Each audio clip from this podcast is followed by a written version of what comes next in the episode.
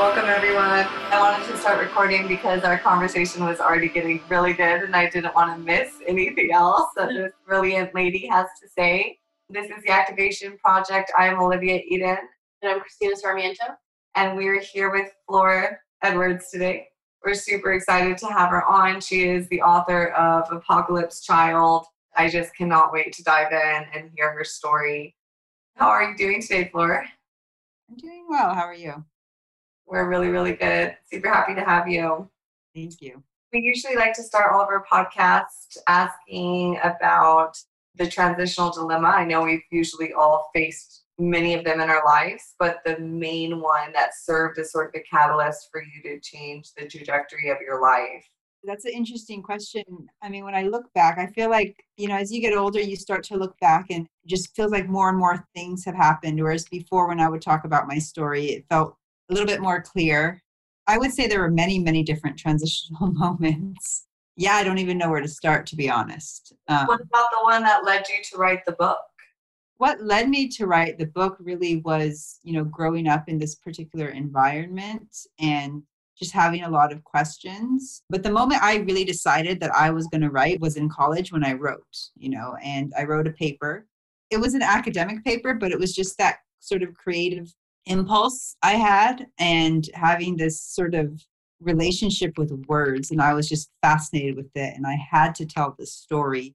So I would say it started, I believe I was 17 years old. I was in college. That was sort of the moment for me that made me want to write this book. But it took a lot of time after deciding to do it and actually sitting down to do it. You know, it was definitely a long process. But there were a lot of things leading up to it as well. So it wasn't like things were not easy. I mean, I don't know how how your experience was, but for me, I come from a family of 12. Yeah, there's 12 of us and you know, we had sort of a I call it an abandonment, you know, after the leader passed and it was really rough for us. Um, I had a really rough teenage, you know, years and sort of went into a really dark place. I've actually done quite a few interviews with people wanting to talk more about that aspect, like the healing aspect of it all. I actually found yoga in college, and that sort of was like a light for me. College was a moment that really made me start to make sense of things for sure. Which is interesting because it was heavily discouraged in the group. Yeah. Like if you were leaving the family, you're a systemite, and if you were going to college, God forbid, you know, just pure brainwash. Yeah, I think if anything, that made me more curious about it. But it wasn't so much a rebellious thing. I think I really just enjoyed learning. I really, really enjoyed, you know, learning all the stuff we didn't learn growing up. But yeah, it also sort of, you know, ignited a creative fire in me that dealt with writing. And yeah, as I'm saying this, I'm like feeling bad that I'm actually not don't have any creative projects, but that's okay. I'm learning to be patient with myself. And with all this going on right now, I'm very busy and it's kind of took a lot. It was a lot to write and publish a book. So I'm not rushing into something else quite yet. wow. Did you receive any lashback from family, from friends, from anybody that you knew? Was it hard for you to actually put it out there? Actually, no. I'm not sure if you read the book. I had my mom read it. My mom actually really liked it. There were a lot of decisions that had to be made when I wrote it, and the biggest thing was sort of how I was going to approach the story that we all know has been told and retold many times by the media, you know, and by some people. I'm the first American second generation to have done it. So, wow.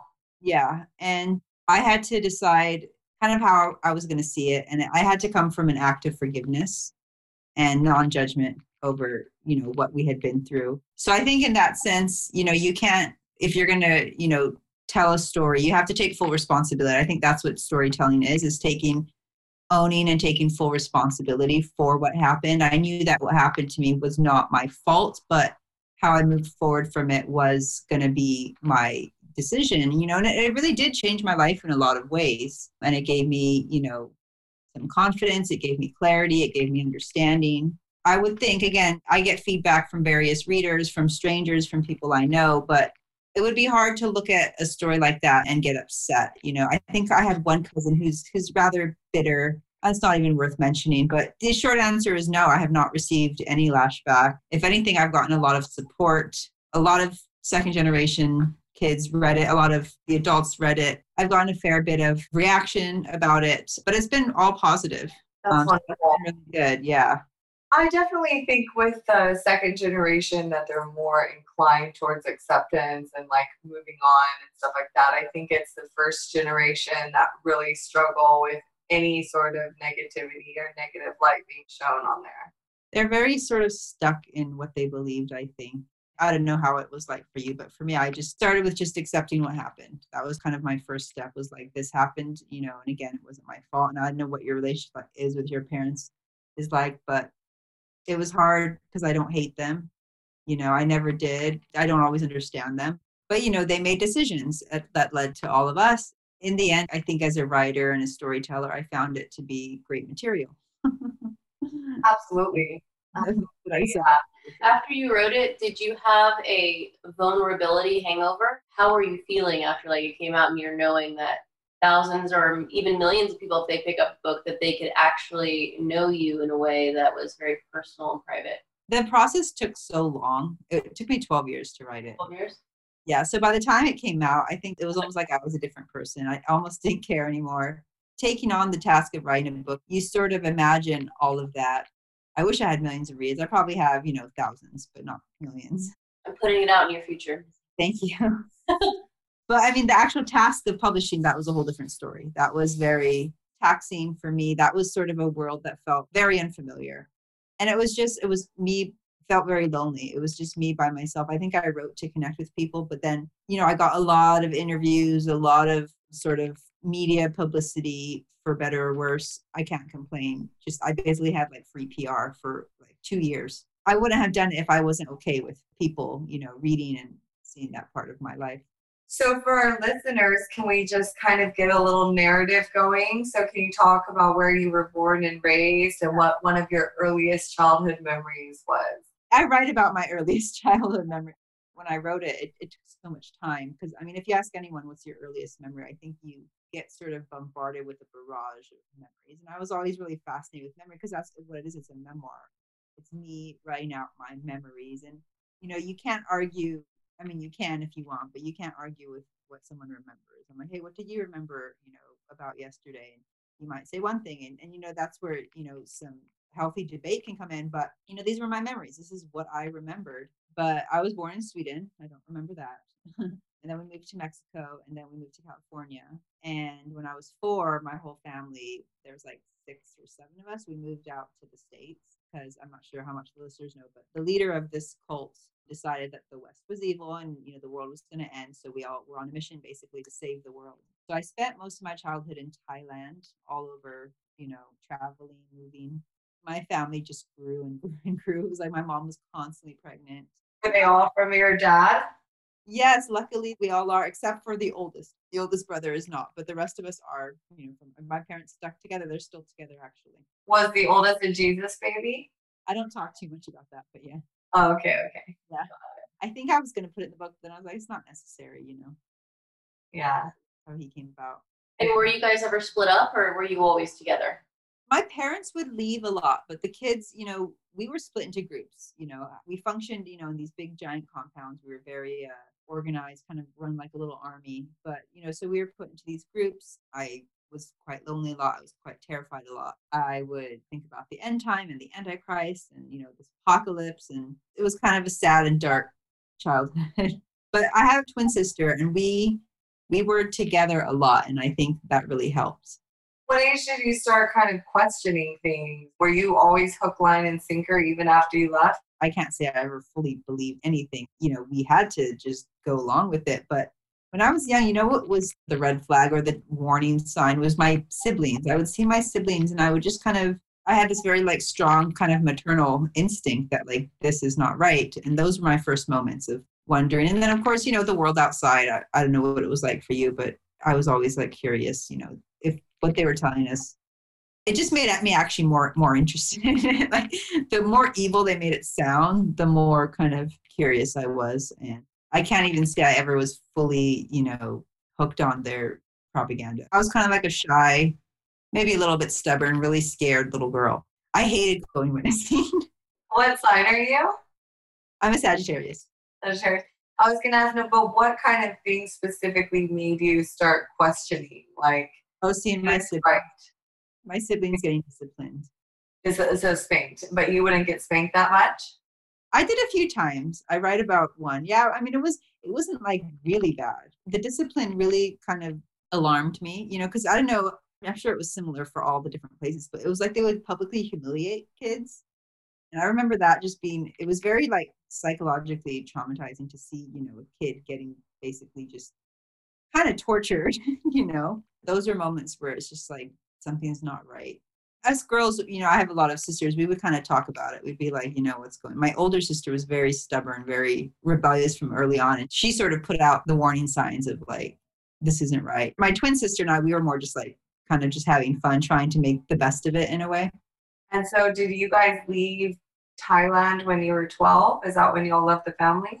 When we were 12 was when Father David told everyone to go back. Where did you grow up, by the way? I was born in Ecuador and I then we moved to the States. Then I grew up like my teenage years in Guatemala and then Mexico, mm-hmm. El Salvador.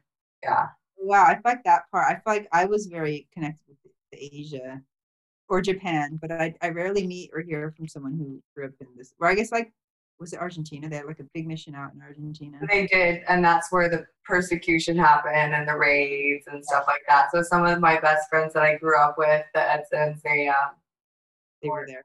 Yeah. Yeah. No, when we were 12, remember when he was like, everyone go back to the West? Yeah, exactly. I was 12. We were going to move to Sweden or Chicago. I don't know why those two options. To this day, I, I have no idea why it was. It just, you know, the leadership was moving us around and we moved to Chicago. We lived in a few homes actually, but that's when he died. It was 93 or 90, 94, right? Mm-hmm. And after that, it was just, I remember waking up and everything had changed. And then my family was just on their own. We were on our own. It was basically just my massive 11 kids, two adults, all under the age of 14. And so, yeah, we just slowly made our way out to California and started going to school and, you know, just kind of slowly moved away from it. It, it took time. It was like a two year process. It wasn't just like one day we were out, it was a few years. Why did your parents decide that that's what they didn't want anymore? Because we did. Oh, And I'll respect them for putting us first. Because you know how some parents were like, okay, you can leave, you can go out, and basically abandoned their kids. My parents, you know, they said it was us. There's like 12, so I'm in part of the older group, but but yeah, they kind of asked us what we wanted, and we said we wanted to get out and we wanted to go to school, and so they left for us, and um, that was always a redeeming moment for them. I think.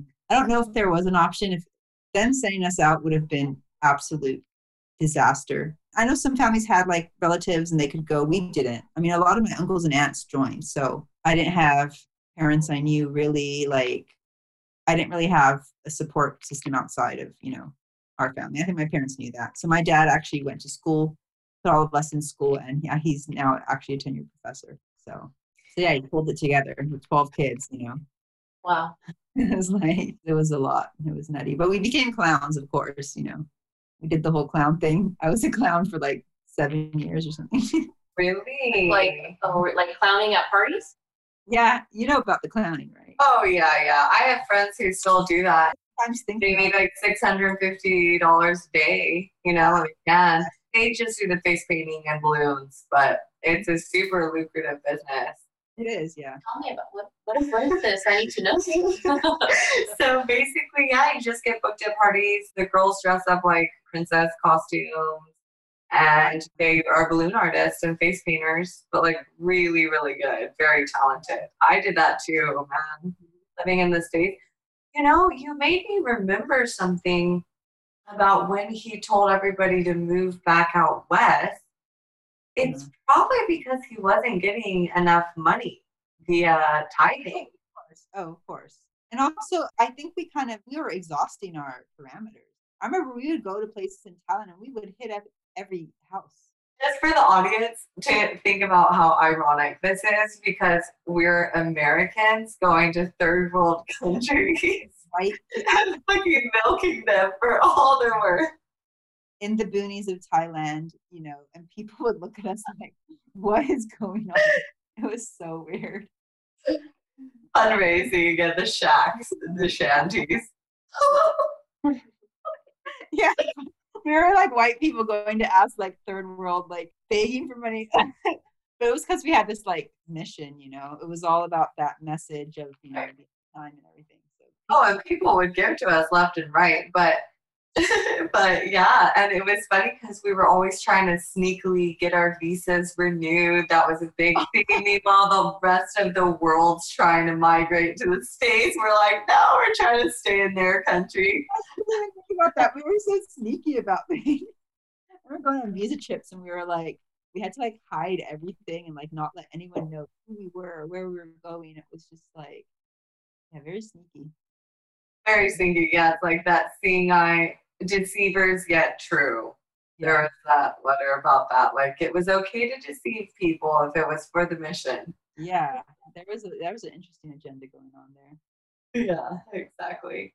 So how was it for you to transition out like into school and like were you guys kind of like did you stick out like a sore thumb or I had a rough time. I knew right away I couldn't really tell people where I was from. People asking where I was from, and I was like, "Oh my gosh, I can't even tell. I don't know. like, like I'm Swedish, but I'm also American, and I grew up over here. I don't have a childhood home. Like it's just there was nothing in common with anyone, you know. So I kind of made up stories a little bit. You know, I would say my dad was in the military or something like that. High school was really rough. I didn't graduate. Fell into some drugs and drinking, and just trying to avoid and numb, and had a really difficult social time with people.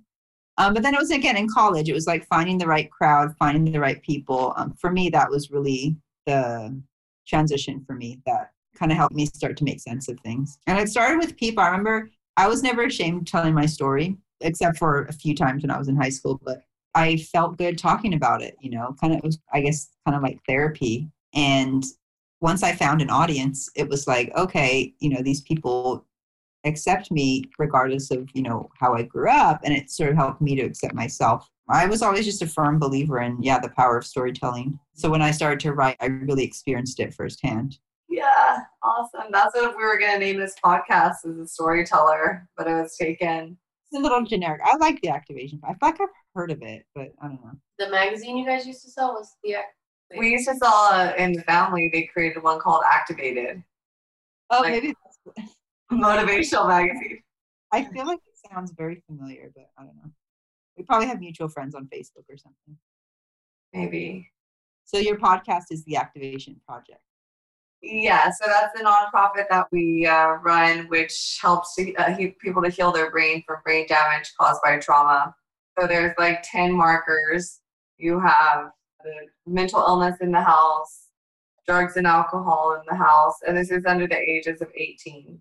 Suicide. Losing a parent to death, divorce, witnessing violence in the house, feeling like you weren't protected. When did you lose your virginity? mm-hmm. you're How old were you? hmm 19 Oh, okay. I had no experience in the cult. Thank God. Yeah. Like I was uncomfortable at times, but I didn't have like any interaction in that way. Luckily. Yeah. Yeah. Is there a few more? Prison. Uh, yeah, so I'm going to prison, sexual abuse, seeing your parent hit, and feeling like you're not loved Mm-hmm. and supported, and no, like you don't have your basic needs. Yeah, like not enough money for like food and clothes and stuff like that. Feeling like there's not enough.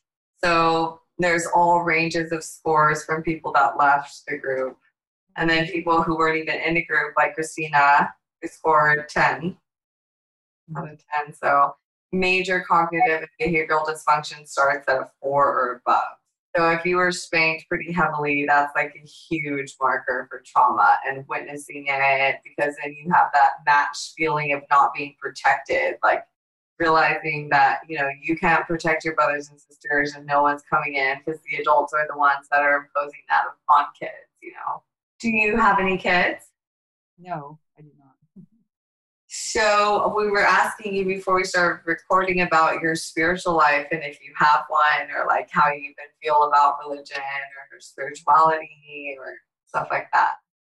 Yeah, I get that question a lot. It's tricky to answer. I feel like sometimes I answer it really well and sometimes I'm just kind of I leave it open ended. But I do remember leaving the group and, and knowing that I was not an atheist. I was not like a person who didn't believe in something. I mean, because I guess atheists just believe this physical world is all there is. And I just knew that that wasn't it for me.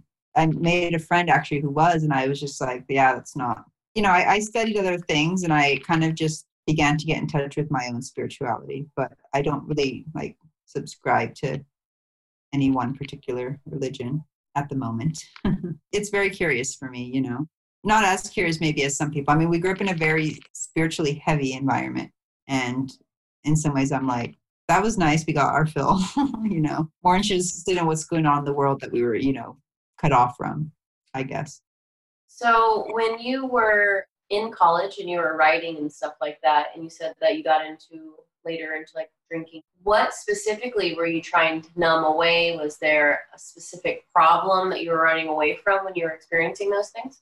I think it was just the confusion and really feeling different, like just not fitting in, you know. And if that happened now, I think I'd be okay with it. But as a teenager, that's like I think the biggest fear is not fitting in and just like yeah, having like a major identity crisis and and also feeling kind of betrayed. I found out, you know, that it was a cult, you know, through an issue, a magazine. It was a story with a quiz, and it said, "Did you grow up in a cult? Take this quiz and find out now." And I took the quiz, and I was like, "Oh my gosh, I grew up in a cult." Yeah. oh my god! I knew, but it became very confusing, and I think the fact that my parents had so many kids just made it just the multitude of problems just was compounded and magnified, and there was a lot of anger, you know, and yeah, I think I was just trying to run away from everything. You know? And how old were you when you took this quiz? I think I was 15. Mhm. Yeah, around that time. So right around that high school. So what was the language that they used around like you being a part of this family and stuff like that? Was there what was that like for you? Because being in it would be different than someone seeing it from the outside.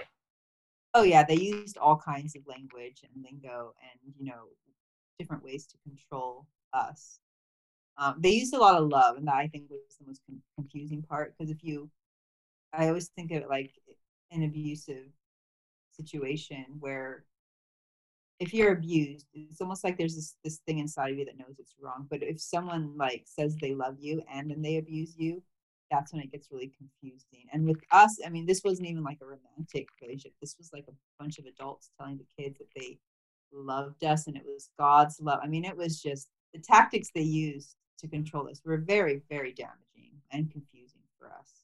But yeah, I mean, I don't know. There's a lot. I could talk probably a lot about the lingo, but that answer the question. But is there like one specific one that was like a big one that you could tell us about? One thing that you noticed that happened there that wouldn't have happened if you weren't in there or in that kind of environment. That's a hard question because, like, when you're growing up, that's all you know. So it's like, you know, some things might seem really strange to everyone, but for us, it was just normal, you know. What's an example maybe for how you were raised? growing? So growing up, my mom used to come into the room and while I was like kind of like falling asleep, and she would sit by my bedside and say, "I love you. No one else is gonna love you like I do. You're never going to leave me. You're always going to be with me." Then she would say these things and ask questions as I was, you know, going into sleep. And like, "Are you never gonna leave me? Are you? You love me more than anything?" And, and I'm just like, "Yes, mom, I love you. I'm not gonna leave you." You know, as I'm falling asleep, and this is just something that would happen, and I didn't know that until later that you know that's not right to do to a child as they're drifting off to sleep, especially telling them that they're never going to leave you and that you know you're the only one that loves them and stuff like that. And then when I told someone that story, they're like, "Are you okay?" And I was like, "Wait, your parents didn't do this to you?" Um, I mean, but the, the thing is, we grew up, it was so bizarre that you kind of at some point understand how, you know, strange this was. But yeah, I mean, they would discipline us and tell us, you know, that they loved us. It's so interesting that you're saying that because it's something that I've been talking a lot about lately about how society has made it seem that love is this very subjective thing and it's subjective to everybody and it looks different to everyone. And what it does essentially is it permits the abusive husband to be beating his wife. I just love you so much. You just make me so angry because I love you so much. Or a parent spanking the child and saying, I'm doing this because I love you. So if we have this super loose framework for what love is, which should be a very objective force in the world, and we should have, I believe, a framework by which we hold everything else up to that light. so that you can't have situations where there's adults abusing children and calling it love and the love of God.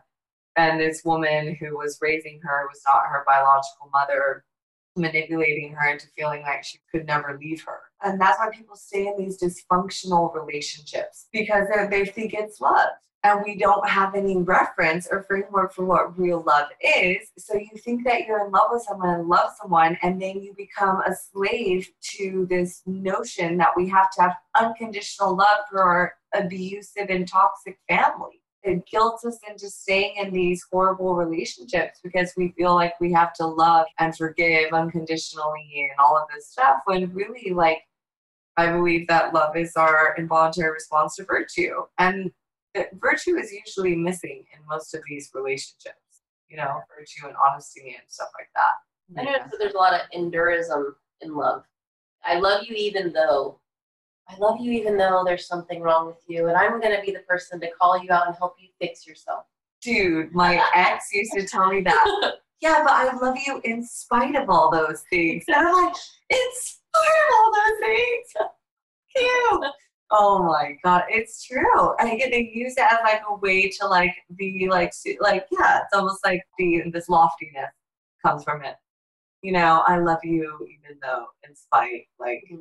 So you're doing me a favor by loving me then you know so this is the world that we live in where it's just like love is anything and everything and so then it's nothing you know yeah, yeah it sort of puts this blanket over everything but it kind of validates you know actions, which it shouldn't. How have relationships been for you?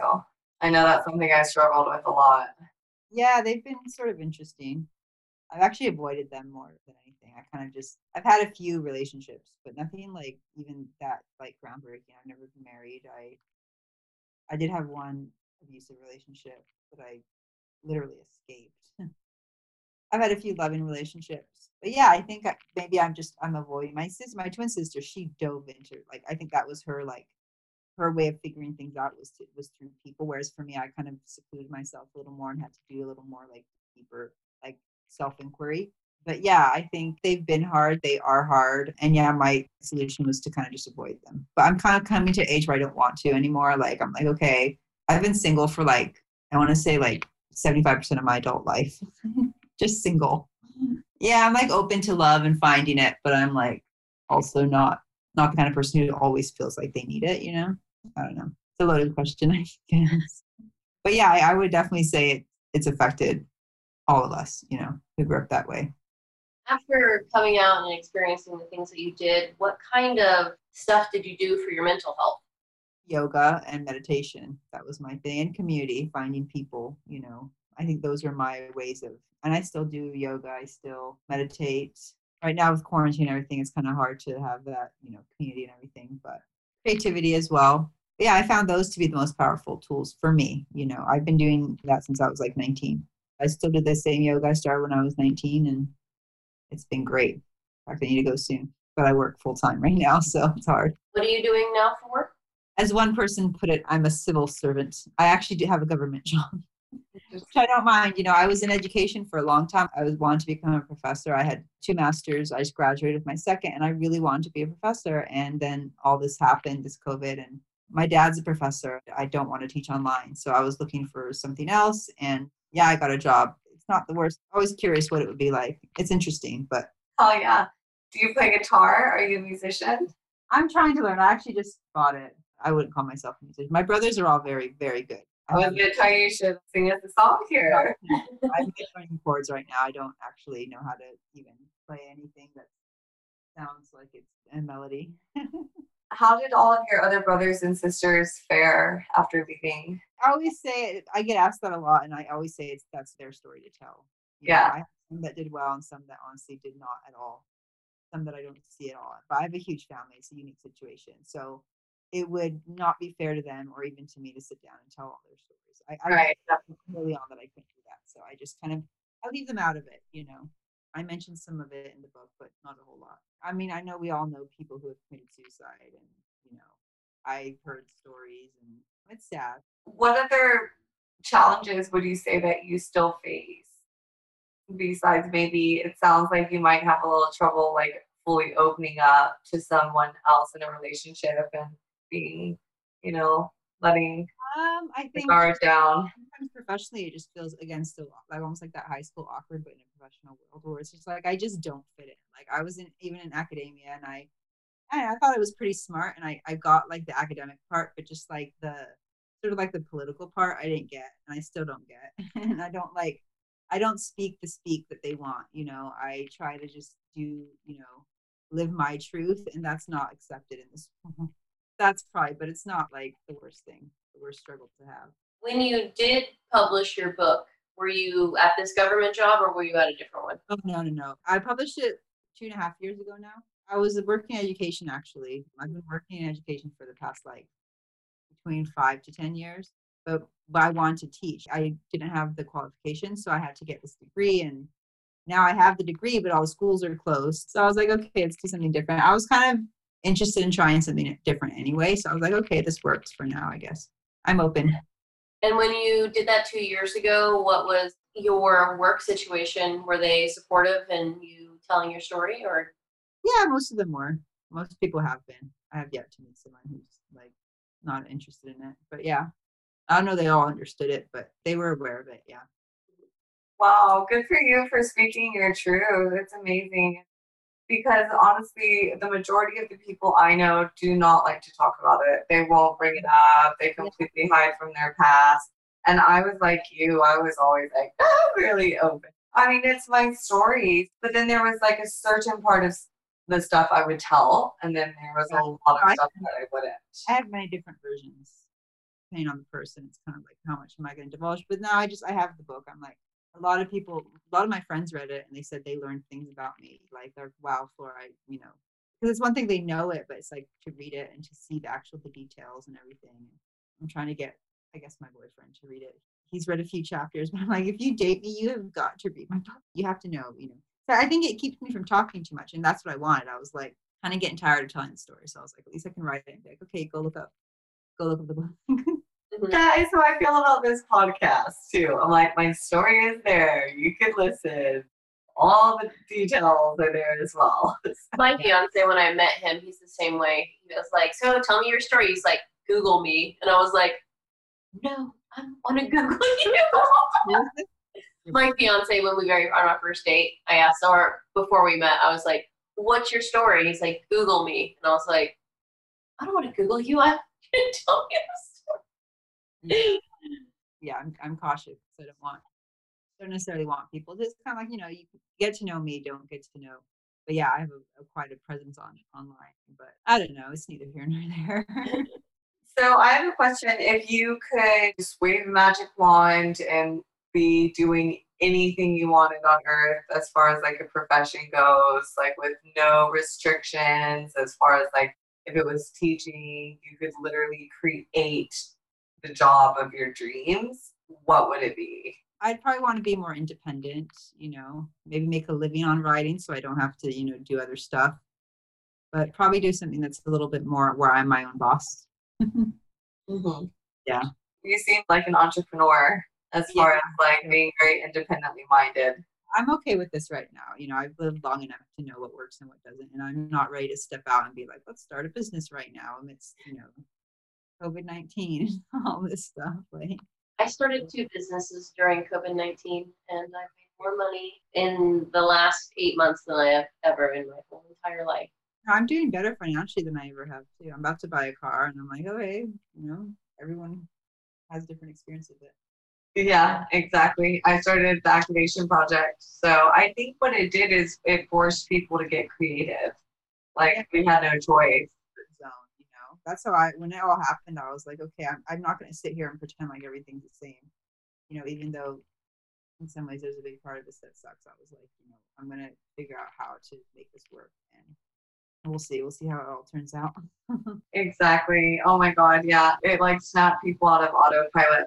I'm sure that you have to probably go here. And we really thank you so much for taking the time to with us. Do you have any like any words of advice for our audience as far as you know, transitioning out of a difficult time, like to people who don't fit in or don't feel like they fit in. And because I, I know that that was a lot of us for sure. And I know that there's a lot of people out there who feel that way too. What really just helped you go? Is it tapping into your creative and writing or?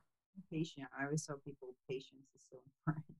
Being patient with yourself and also getting to know yourself. You know, we get caught up in a lot of distractions and we were forced to be very introspective. I just kind of like, I knew there was some value in that, so I went with it.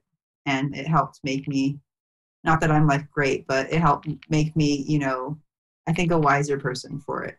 And it was something I learned. It was okay to use what I had in childhood to make me a better person. I couldn't deny myself, I couldn't deny what I had been through. And I see the people who did ended up in the dark place because basically living in complete self denial yeah, I feel like I just chose not to, or something inside of me was just like, I can't do that. I can't live that life or be that person. So, yeah, be patient with yourself, know yourself, and accept yourself. Oh, yeah, exactly. That is the answer. It totally is. Just be honest about who you are and your past, yeah. because then that's the only way you can accept yourself and then love yourself in that order. Thank you so much. This is awesome, guys. Um, her Instagram handle is Flor Edwards author. Edwards author, yeah. And her book is The Apocalypse Child. I highly, highly recommend it. She is an amazing writer. Thank you. All right, guys. We love you.